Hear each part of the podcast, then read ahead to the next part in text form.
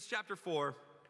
2 Corinthians chapter 4, 16 through 18. This is going to be our anchor scripture for the entirety of this series. I'm going to focus really on one word today, uh, but I need you to go with me as we read a lot of verses so we can get the context. How many of you know context is important?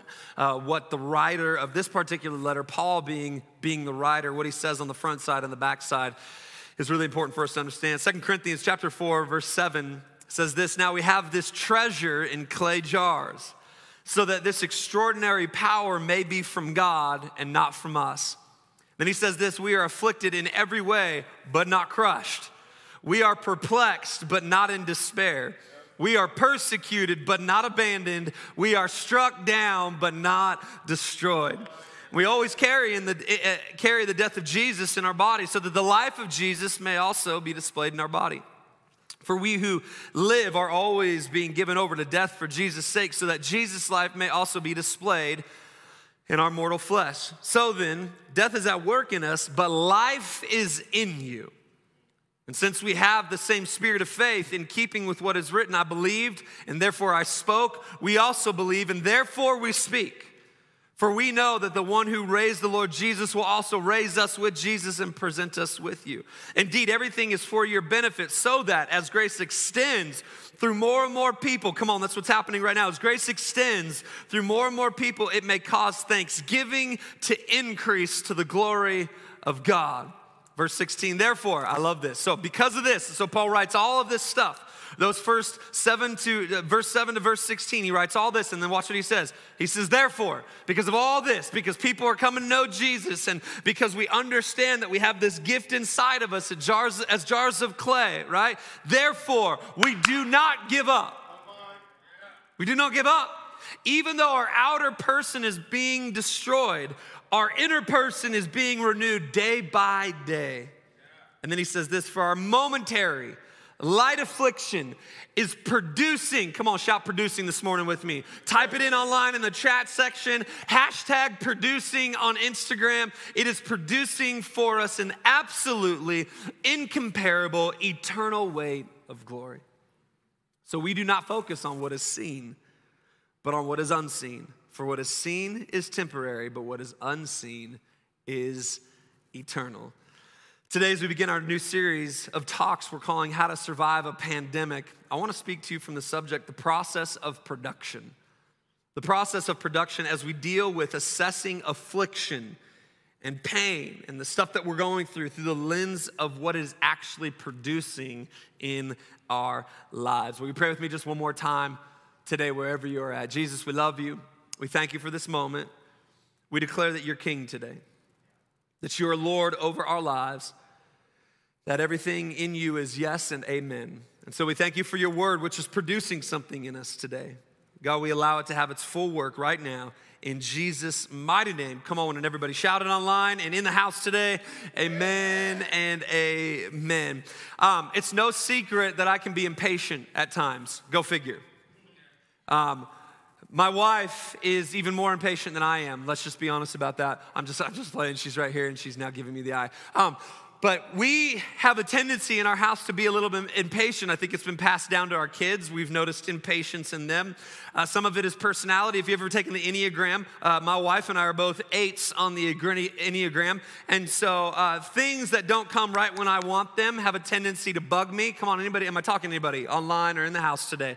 I can be an impatient person. So it causes me to get hot under the collar pretty quick and to, to not like things if they go against the way that I want it to be, right how I want it to be. Right? How many of you have gotten frustrated at any given moment in life because of the impatience inside of you? Come on, parents, how many of you know what I'm talking about? Your kids, they don't make life as easy as we would like it to be. So we get impatient. Our kids, they get impatient because they don't receive what it is that they want right when they they want it. And even more so, I've noticed that this season that we have been in has pushed on my issue of impatience. Anybody else with me today? Right? Just let me know in the in the comment section if you're on today. Say yes, I am impatient. Let it be therapy right now. Just like, oh, I'm impatient. Right? This season has pushed against me in ways that I didn't know I could be pushed against. And the reason for it is, is because heading into this season, how many of us, come on, let's be honest, how many of us at the beginning of 2020 were like, this is gonna be the best year ever?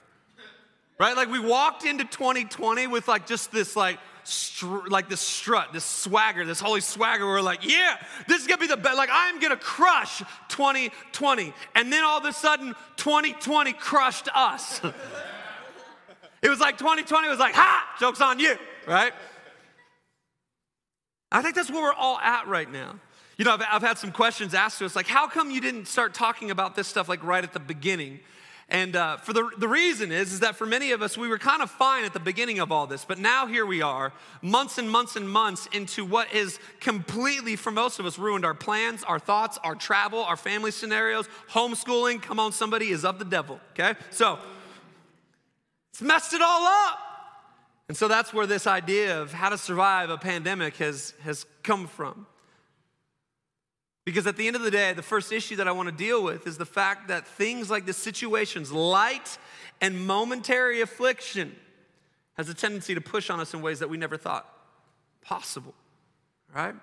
And in this season, I've dealt with this more than I've ever realized. But here's the question I want us to grapple with today, and it's based off of the, Paul, the comment that Paul would make in Corinthians if you're taking notes today, write this down. It's going to come up on the screen. What is currently being produced in me?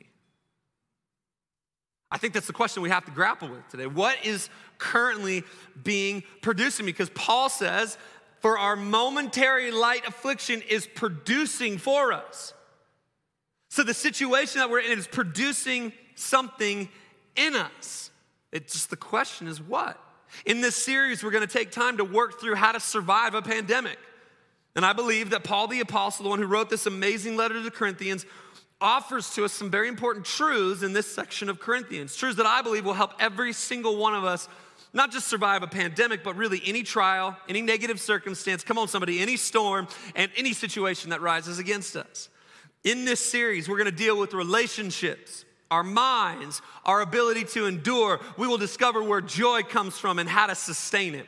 We will look at what God can and will do through suffering, and we will ultimately look at how to not give up. We will talk about how to be healthy in practical areas of our lives physical, financial, relational. And in this series, we will discover that everything we need is in Christ. And while the situation we are facing may be hard, He has given us a helper, the Holy Spirit, to strengthen us, guide us, comfort us, and equip us. We can survive a pandemic. We can survive hard situations.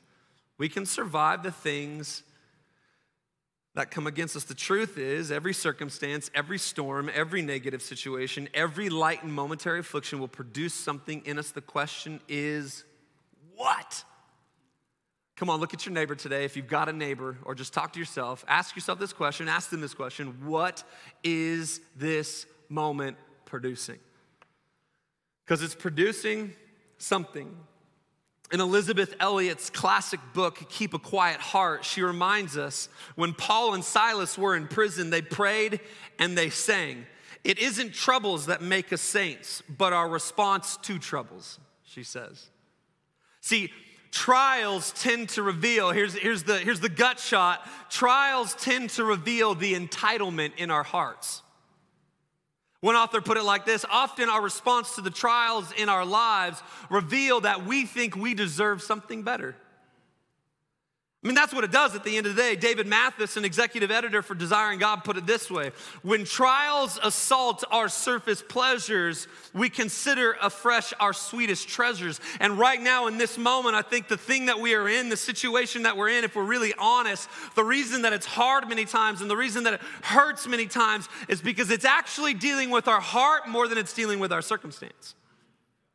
It's revealing what we really care about. It's revealing what really anchors us. It's revealing the idols that maybe we didn't know was there. It's revealing the comforts that we care more about than the things that God may have for us. It's revealing some stuff.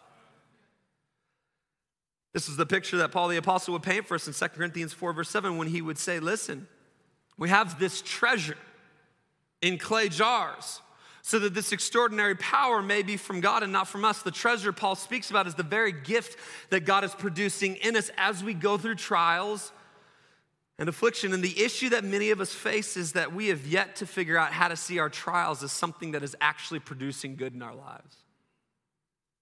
Come on, is anybody with me today? We have found ourselves so frustrated at the situation that we begin to doubt the power of the one who has authored our salvation.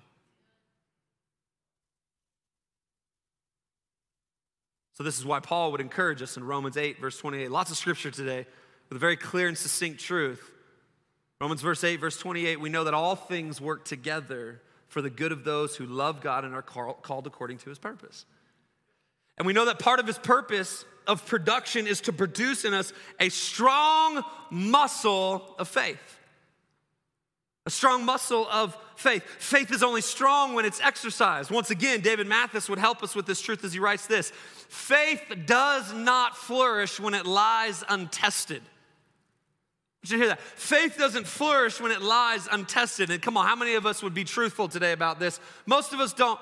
We want faith and we say we have faith, except when faith is tested, then we don't like the process. But faith actually grows. Faith is developed. It, it, it's like a muscle. It works. It's a, I work it out, right? Like that's where faith is built. When I start doing the reps of faith, all of a sudden it becomes a muscle that allows strength in me. And as I'm strengthened in my faith, the trials that come, they push against me and they say, oh, wait, wait, wait a second. I've seen that storm before. I've walked through that storm before. I've gone through some things before. So my faith is a big muscle, and that muscle is strong enough to walk through any anything that's thrown at me. It's a muscle. James would remind us of this truth. James chapter 1 verse 12 he says blessed is the one who endures trials. Because when he has stood the test, he will receive the crown of life that God has promised to those who love him. Notice what he says. Come on, somebody. Blessed is the one who endures trials. When was the last time you assessed blessed with trials? When was the last time we got up and we were like, oh, thank you, Lord, for COVID? I feel blessed. Said no one ever, right? Blessed is the one who endures trials. Why? Because the trials will produce something in us. In this case, the crown of life that God has promised.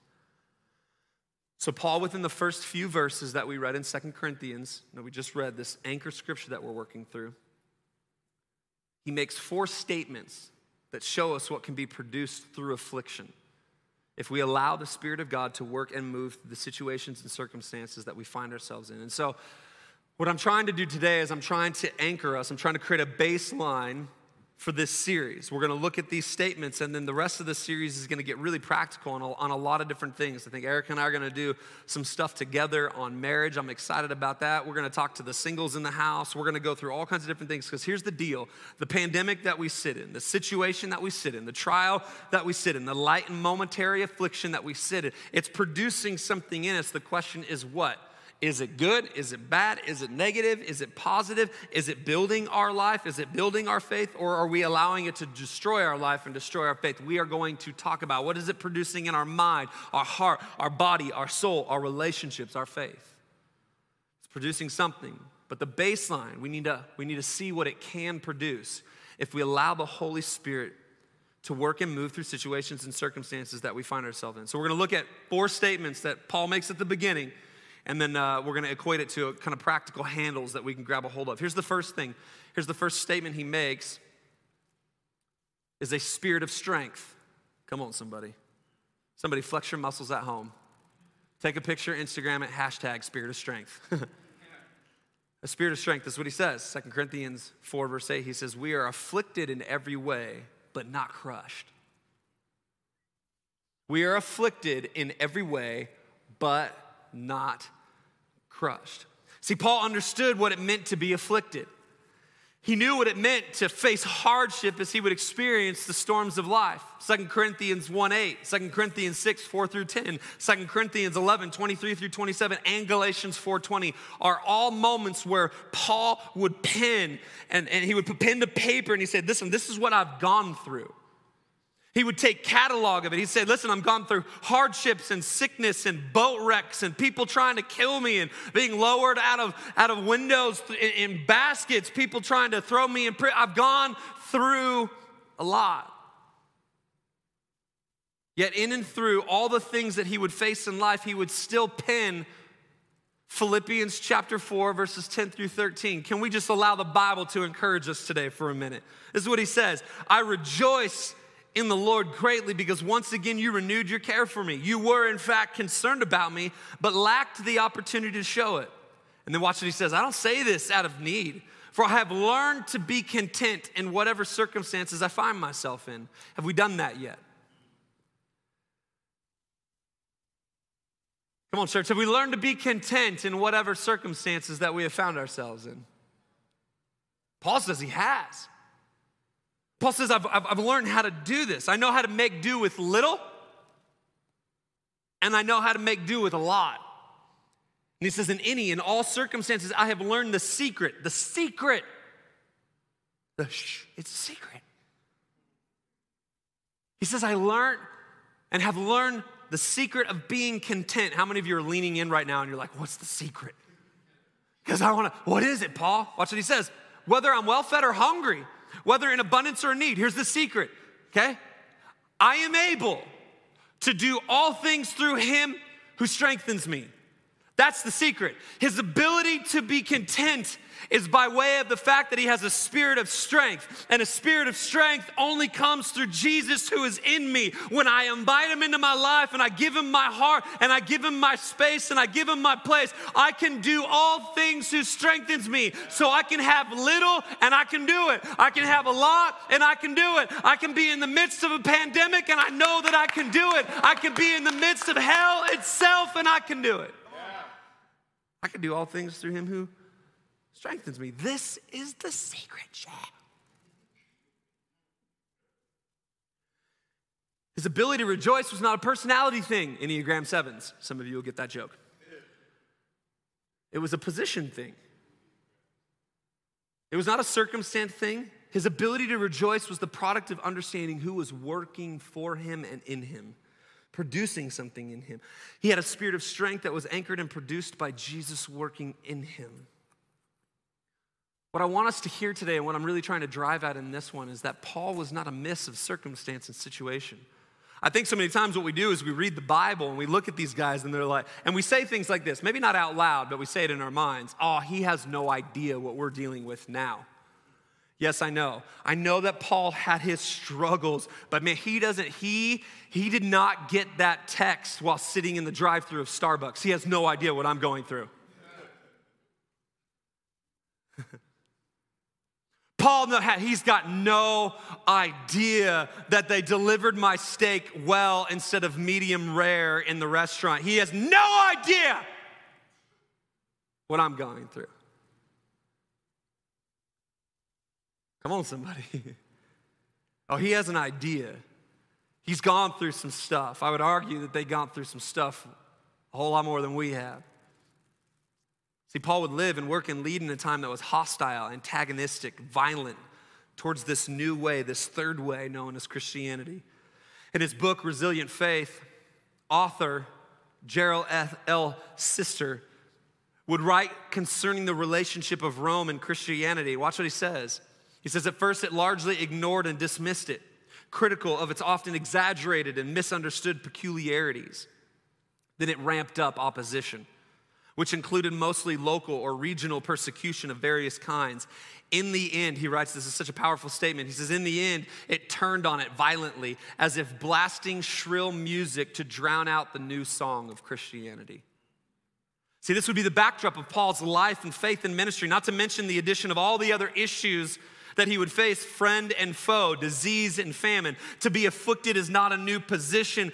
And so we have the counsel of God's word, the ministry of his spirit, the Holy Spirit, to produce in us a spirit of strength that enables us, like Paul, to say, no matter what I face, whether I'm high or am I low, whether I have everything or I have nothing, or I'm in the midst of a pandemic, because of the Spirit of God in my life, because of him who is working in me to produce something, I can do all things things through Christ who strengthens me.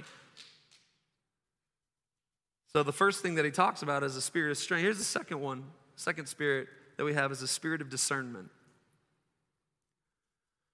Spirit of discernment. Second Corinthians 4 8, he says this We are perplexed, but not in despair.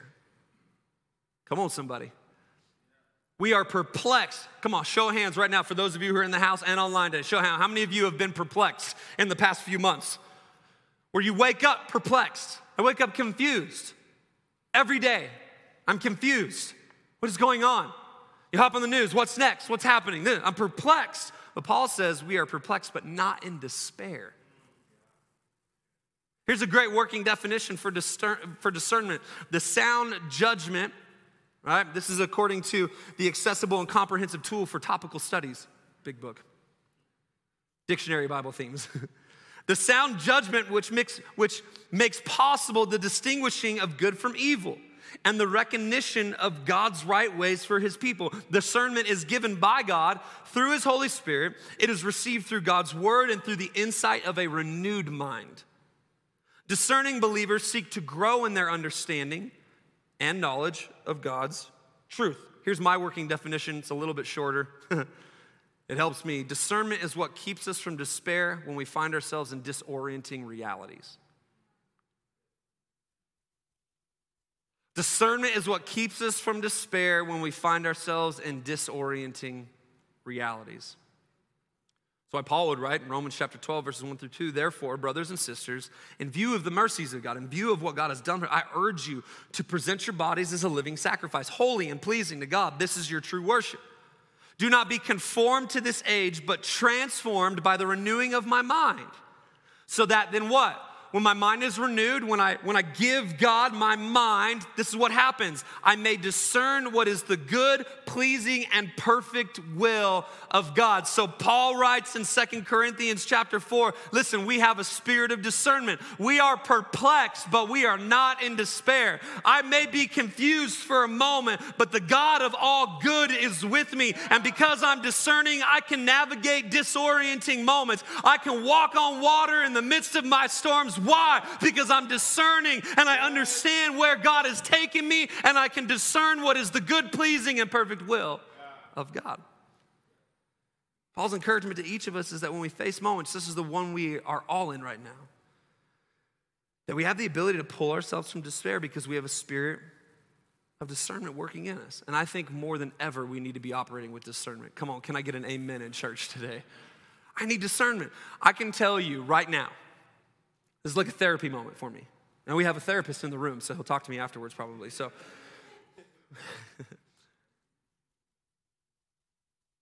Erica and I have been more perplexed in this past six months of our lives than I think in many months, maybe the past year. Let's just be truthful for a second.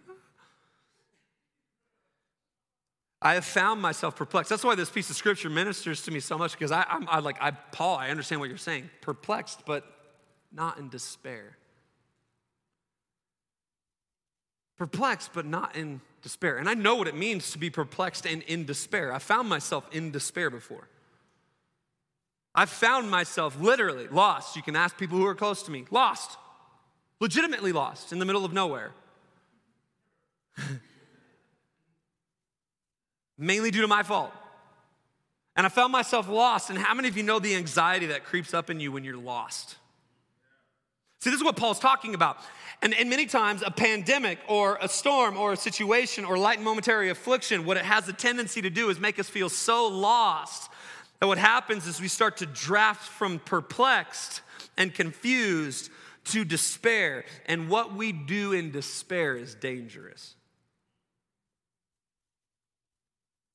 We will walk places that we shouldn't walk because we're in despair. We will go to things that we shouldn't go to because we are in despair. We will think things that we shouldn't think because we are in despair. We're going to talk about this. We're going to talk about our mental capacity and what's going on in our minds in moments like this because for many of us right now, for many of us watching and online today and even in the house today, listen, you have felt and are feeling despair. And I just want to declare over your life it is fine to be perplexed, but let's not find ourselves in despair. And the difference between perplexed and despair is discernment.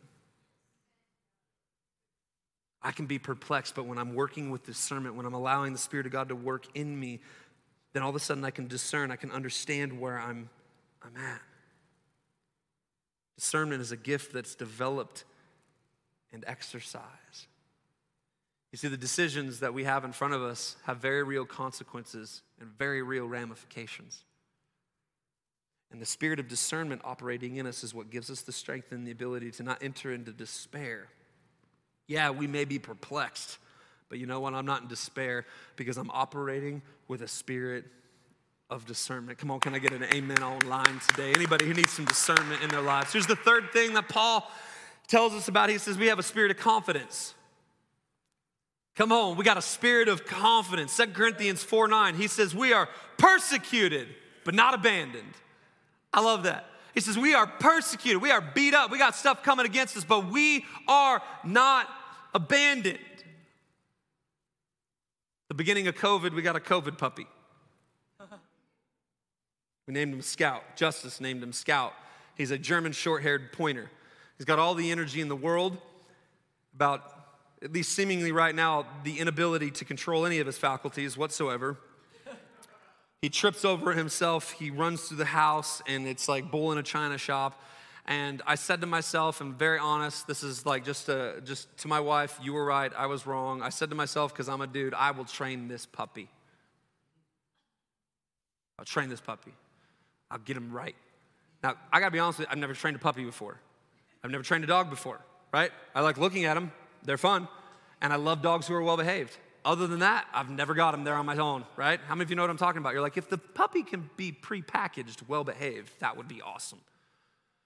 So I get this puppy, and we're trying to, and, and I've got him to learn how to sit, and come is still a something, and We've got him kennel trained and he doesn't go to the bathroom in the house, so that's a win for the Parrish family. But other than that, it's kind of crazy. Right now, we have chickens in our backyard. Y'all, my house got nuts during this COVID season. Like, we survived a pandemic by buying animals. And so, we got these chickens in the back, and mind you, this is a bird dog that we're talking about. He's a German short-haired pointer. So in his blood, innate inside of him, his head, he sees bird, he goes to death. Like that's where he wants to go. He wants to attack the chickens, and then we learned something about him. He just wants to break into the chicken coop and sit with them. That's what he's doing right now.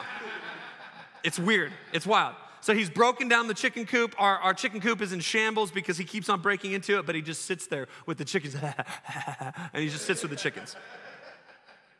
So, so we decided, uh, no, Erica decided that we were going to puppy training. So we were at puppy training yesterday.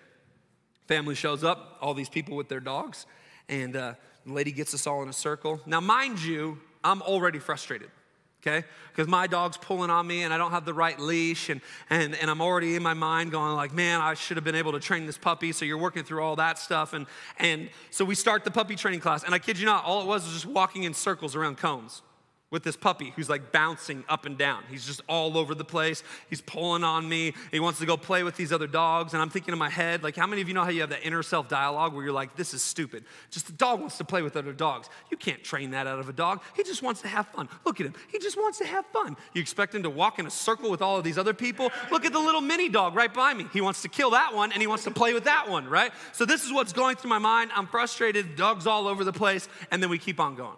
We keep on going. She tells us to do something, so we do it, and then we keep on going. She keeps on directing us. She keeps on going stuff, and all of a sudden, I start to get more confidence. That's weird. And all of a sudden, because I'm confident, my dog starts to change. He starts walking with me, right? And then how many of you know, because I'm a dude, inside I'm going like, man, I'm so good. Look at this, right? So awesome. so this dog's like going around in circles with me and everything like that. And we get to the end of the training. We're the last two, me and this other girl, because we were the first newbies, where we were the only newbies in the class. And we get to the end of the training, first session. My dog's sitting there, kind of chill, sitting next to me. And Erica makes this comment as he's sitting next to me. She says, Look how regal he's sitting right now. He was. He was sitting back. His chest was up. His chin was back. Looked like this good German short haired pointer. Muscles like his owner. I just playing. you just got to throw that in every now and then, right? And he's sitting there, and Erica's like, look how regal he's sitting. And this is what I felt like God spoke to my heart yesterday. Confidence is the knowledge of who is leading you.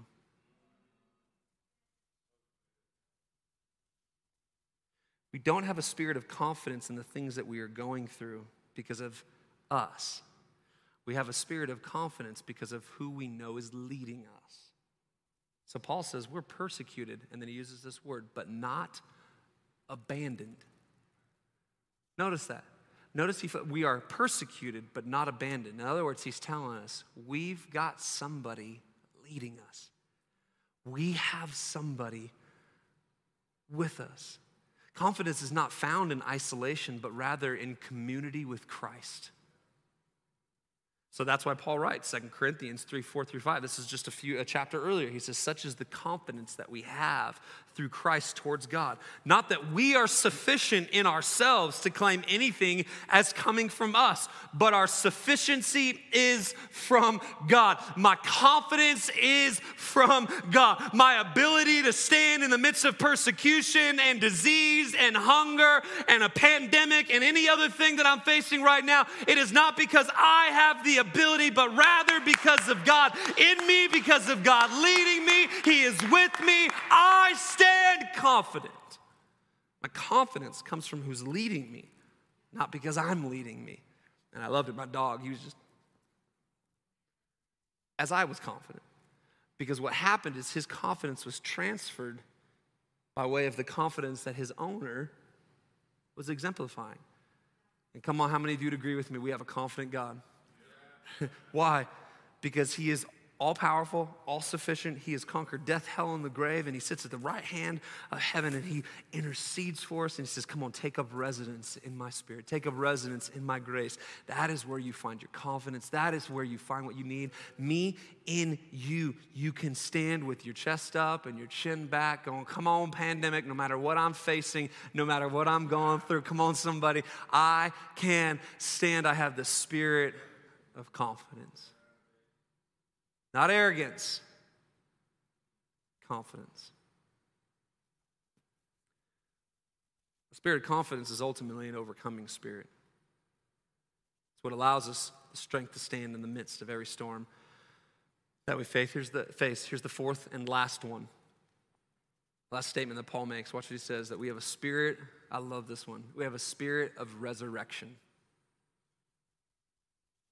We have a spirit of resurrection. 2 Corinthians 4 9 through 10 says this We are struck down, but not destroyed. Watch what, he, watch what he says. We are struck down, but not destroyed. We always carry the death of Jesus in our body so that the life, the resurrection life of Jesus may also be displayed in our body.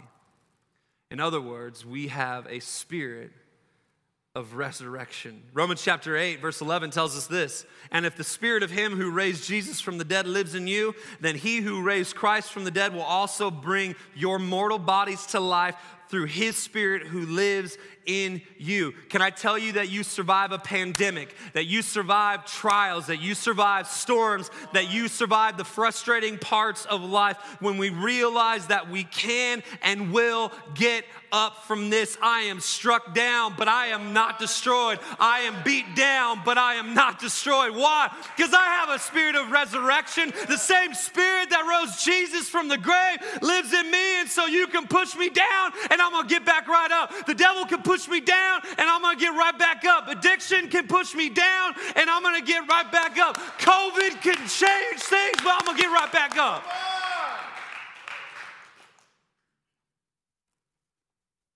As Christ followers, we should not be afraid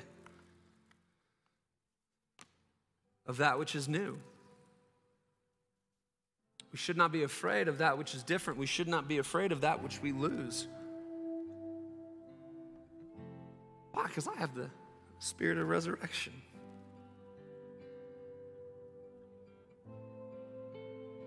You have the spirit of resurrection. That's what I love about Paul. You can see the humanity. Let's go, let's go back to that last, that last statement, a spirit of resurrection. Let's go to the scripture in 2 Corinthians 4. I want you to see what it says. I love the humanity in this. He's, he's admitting it. He's saying, listen, I'm struck down. Have you ever met the Christian that runs around saying that they've never been struck down? You ever met that person before? And then we carry this thing that says, I have Jesus. I've never been struck down. No, no, no, you're lying. You have been struck down because there's this thing inside of us as Christ followers many times, especially in the church over, over history, is that we don't like to admit the struck down moments. But here's the thing about it. This is what I love about Paul is he makes all these statements, but especially this one. He says, "Listen, I'm struck down, but I'm not destroyed. I've been beat down, but I'm I'm not destroyed. I made it to shore on broken pieces of a ship, but I'm not destroyed. I've been placed in prison, but I'm not destroyed. I've been left beaten and naked, but I am not destroyed. I have been left hungry and without friends and isolated and alone in the middle of the wilderness, but I am not destroyed. I have faced COVID and I have faced job loss and I have faced health situations and I have faced all kinds of issues in my world. I am struck down, but I am not destroyed. Why? Because I have the spirit of resurrection in me. I have the same spirit that got Jesus out of the grave. I'm struck down. Woo, but I'm not destroyed. I love watching the fights where they're like, stay down right? The movies, and then the music plays in the background. He's like, just stay down, just stay down. And he's like, no, uh uh I won't stay down. And his face is mangled and he's beat to tar, but he gets right back up and pop, pop, pop, pop. He gets punched again and again, and he's struck down, but he's not destroyed. That's a spirit of resurrection. Can I just tell you today, if you don't hear anything else in this message, oh, I just wanna, I just wanna say some stuff today. Get back up, don't stay down, rise up again, get up off the couch, get up off the space that you find yourself in. Get up. I'm struck down. I'm not destroyed.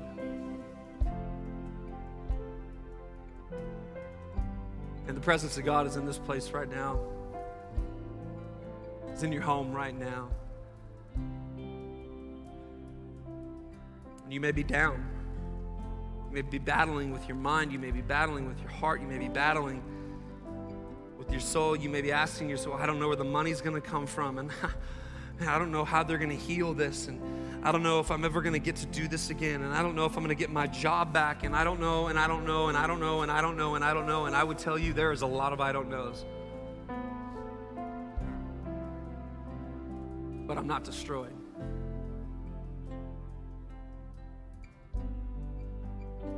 Today for some of us. Spirit of resurrection first starts when we accept the one who authored resurrection. When we say to Jesus, the one who got up out of the grave, take over my life. The only way to get up is to believe in the one who got up. Otherwise, we're just doing it in our power, and at a certain point, you will be struck down and you will be destroyed. But in Jesus, I have a spirit of resurrection.